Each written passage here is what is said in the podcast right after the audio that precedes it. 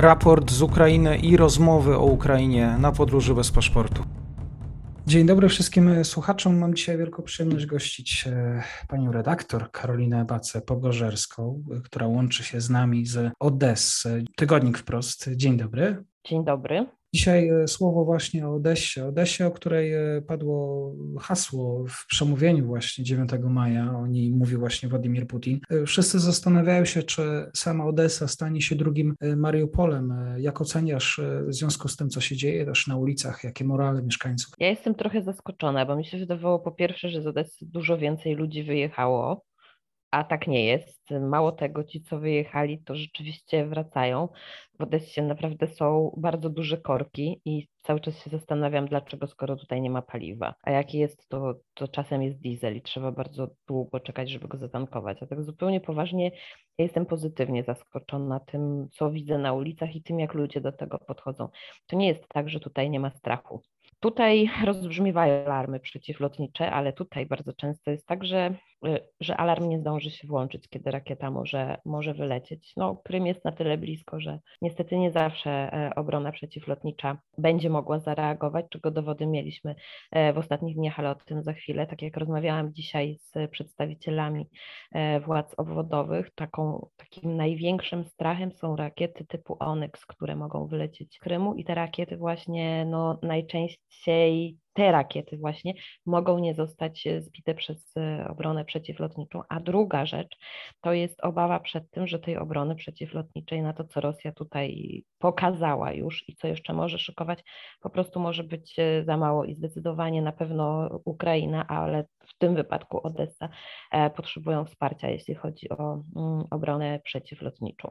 Mhm. A co, co Rosjanie nam pokazali w ostatnich, w ostatnich dniach w Odessie? No, do ostatniego ataku doszło w nocy z 9 na 10 e, maja. To jest e, duże centrum handlowe e, Riviera. To jest centrum handlowe, myślę, że nawet większe niż, niż to Retroville, które zostało zbombardowane w Kijowie. Skala zniszczeń jest myślę, że bardzo podobna. W nocy doszło do tego ataku. E, no rzeczywiście tam w tej chwili to jeszcze jest bardzo świeże miejsce. Te zniszczenia nie zostały uprzątnięte, więc widać jaka to jest skala i też jak ogromna była to siła. To, to musiało po prostu przelecieć przez całą, całą budowlę. Naprawdę y, ciężko, ciężko to nawet, y, nawet opisać, więc to jest ten jeden z najnowszych ataków. E, i uderzenie w hotel przy samej plaży, przy, przy morzu. Przy czym no, pewnie y, można powiedzieć, że hotel nie był tutaj celem, ale to może zostawmy. Natomiast w przypadku centrum handlowego jest takie e, duże zastanowienie, bo jeżeli popatrzymy sobie na mapę, to bardzo trudno byłoby tam wskazać, że coś innego mogło być celem niż właśnie to konkretne centrum handlowe. Tutaj niedaleko miejsca, w którym mieszkam w Odessie, jest też do zobaczenia niestety efekt wcześniejszego ataku na budynek mieszkalny, budynek Tiras, gdzie po prostu wpadła rakieta centralnie w środek e, budynku i jest, jest jedna wielka dziura na wylot. Tak więc, e, tak więc to są te takie przykłady, które które mogę tutaj podać. Wydaje mi się, że nie chcę powiedzieć, że ludzie się przyzwyczaili tutaj do wojny. Już kilkakrotnie powtórzyłam, że czasem jak z nimi rozmawiam, czy w Odessie, czy gdziekolwiek indziej, to, to rzeczywiście mam wrażenie, że po dwóch miesiącach, dwóch i pół miesiąca, e, czasem oni naprawdę mówią, że się przyzwyczaili. Tak jak do tych alarmów przeciwlotniczych naprawdę się można przyzwyczaić. Te syreny już przestają robić wrażenie. Oczywiście im jest trudniejszy region, tym one to wrażenie będą robić. To w ogóle nie mhm. ulega wątpliwości. Albo jeżeli mamy do czynienia z miejscem, w którym wcześniej nigdy nic nie spadło, a teraz spada, no to na nowo te syreny robią wrażenie. No ale w Odessie no ludzie, ludzie, ludzie próbują żyć. Po prostu nie chcę powiedzieć normalnie, ludzie próbują żyć. Ale to jest tak, że tak, Odessa potrzebuje tego wsparcia, przynajmniej e, wsparcia Kijowa, ale czy Kijów o tym wie? Czy tam, że tak powiem, Kijów jest świadom tego, że bez obrony się nie obędzie? No i to jest bardzo dobre pytanie dotyczące e, w mojej opinii nie tylko Odessy. Kijów, od którego jako fizycznie od miasta, miasto mam tu na myśli, a nie rząd w tym momencie, kiedy od granic Kijowa to realne zagrożenie w postaci rosyjskiego wojska odeszło, mam wrażenie, że trochę przeformatowało się to myślenie. To jest moje odczucie po tym, co, co widziałam na Donbasie, po tym, po tym co widzę, widzę tutaj. Mam wrażenie, że nie zawsze tempo dostarczania w odpowiednie miejsca sprzętu, który idzie jako pomoc z zachodu jest właściwe. Starałam się jak najbardziej dyplomatycznie.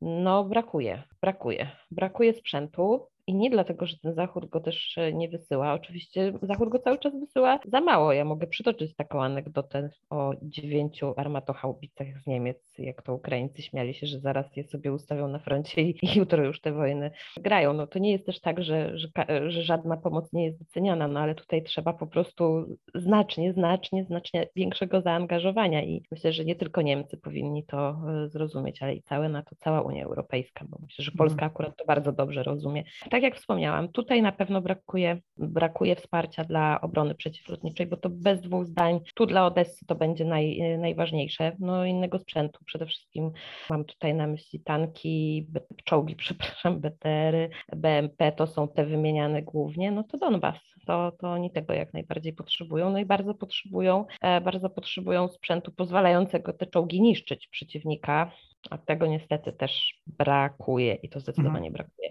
na Donbasie. Więc jeżeli, jeżeli władza e, i rząd e, w Kijowie naradzą się w tej kwestii i zobaczą, gdzie jest ta mapa potrzeb największa, bo mam wrażenie, że na przykład i możemy powiedzieć, że do Charkowa na czas dotarło to, co miało dotrzeć, i to ile tego miało dotrzeć, bo widzimy to, jeżeli chodzi o postępy na tamtym froncie. No one się nie wzięły z niczego. One się nie wzięły z tego, że tam jest, nie wiem, lepsze, lepiej wyszkolone wojsko, albo, albo są gorsi Rosjanie y, na ten front wypuszczeni. Trochę, trochę nie tak. Więc y, myślę, że tutaj jest bardzo potrzebne też takie przeformatowanie w tej chwili zasad szybkiego reagowania, e, jeśli chodzi o, o, o Kijów, bo za chwilę może się okazać, że tego czasu zacznie wszystkim brakować. Mhm. Fakt, że brakuje wsparcia Odessie może wynika z tego, z tej mm, nieświadomości o znaczeniu strategicznym tego miejsca.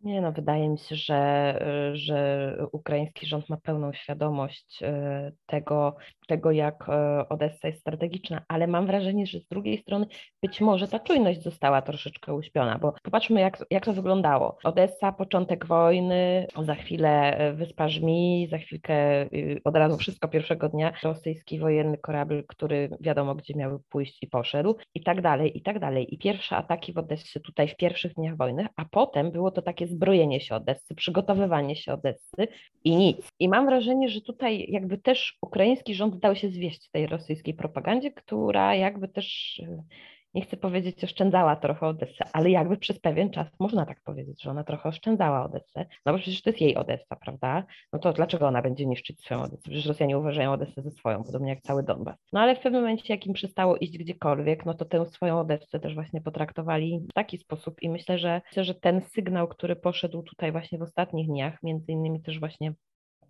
symboliczny 9 e, maja, e, myślę, że da, da do myślenia e, w Kijowie, ale proszę też pamiętać, że Kijów ma tych frontów w cudzysłowie od, odkrytych z Rosjanami tyle, że, że musi się bardzo poważnie skupić teraz też, bo jest bardzo krytykowany chociażby za to, że w zasadzie zostawił żołnierzy w Azostalu, w Mariupolu i wszyscy czekamy na to, co się, co się tam wydarzy, bo chyba nikt nie chciałby i mam nadzieję, że to nigdy się nie stanie, żeby jakiekolwiek inne miasto podzieliło los Mariupola, tego już jest za dużo. Chyba nikogo nie trzeba przekonywać, że Odessa pięknym miastem jest, a ty byłaś już w Odessie jeszcze przed wojną uroki wielkie i miasto wyjątkowe.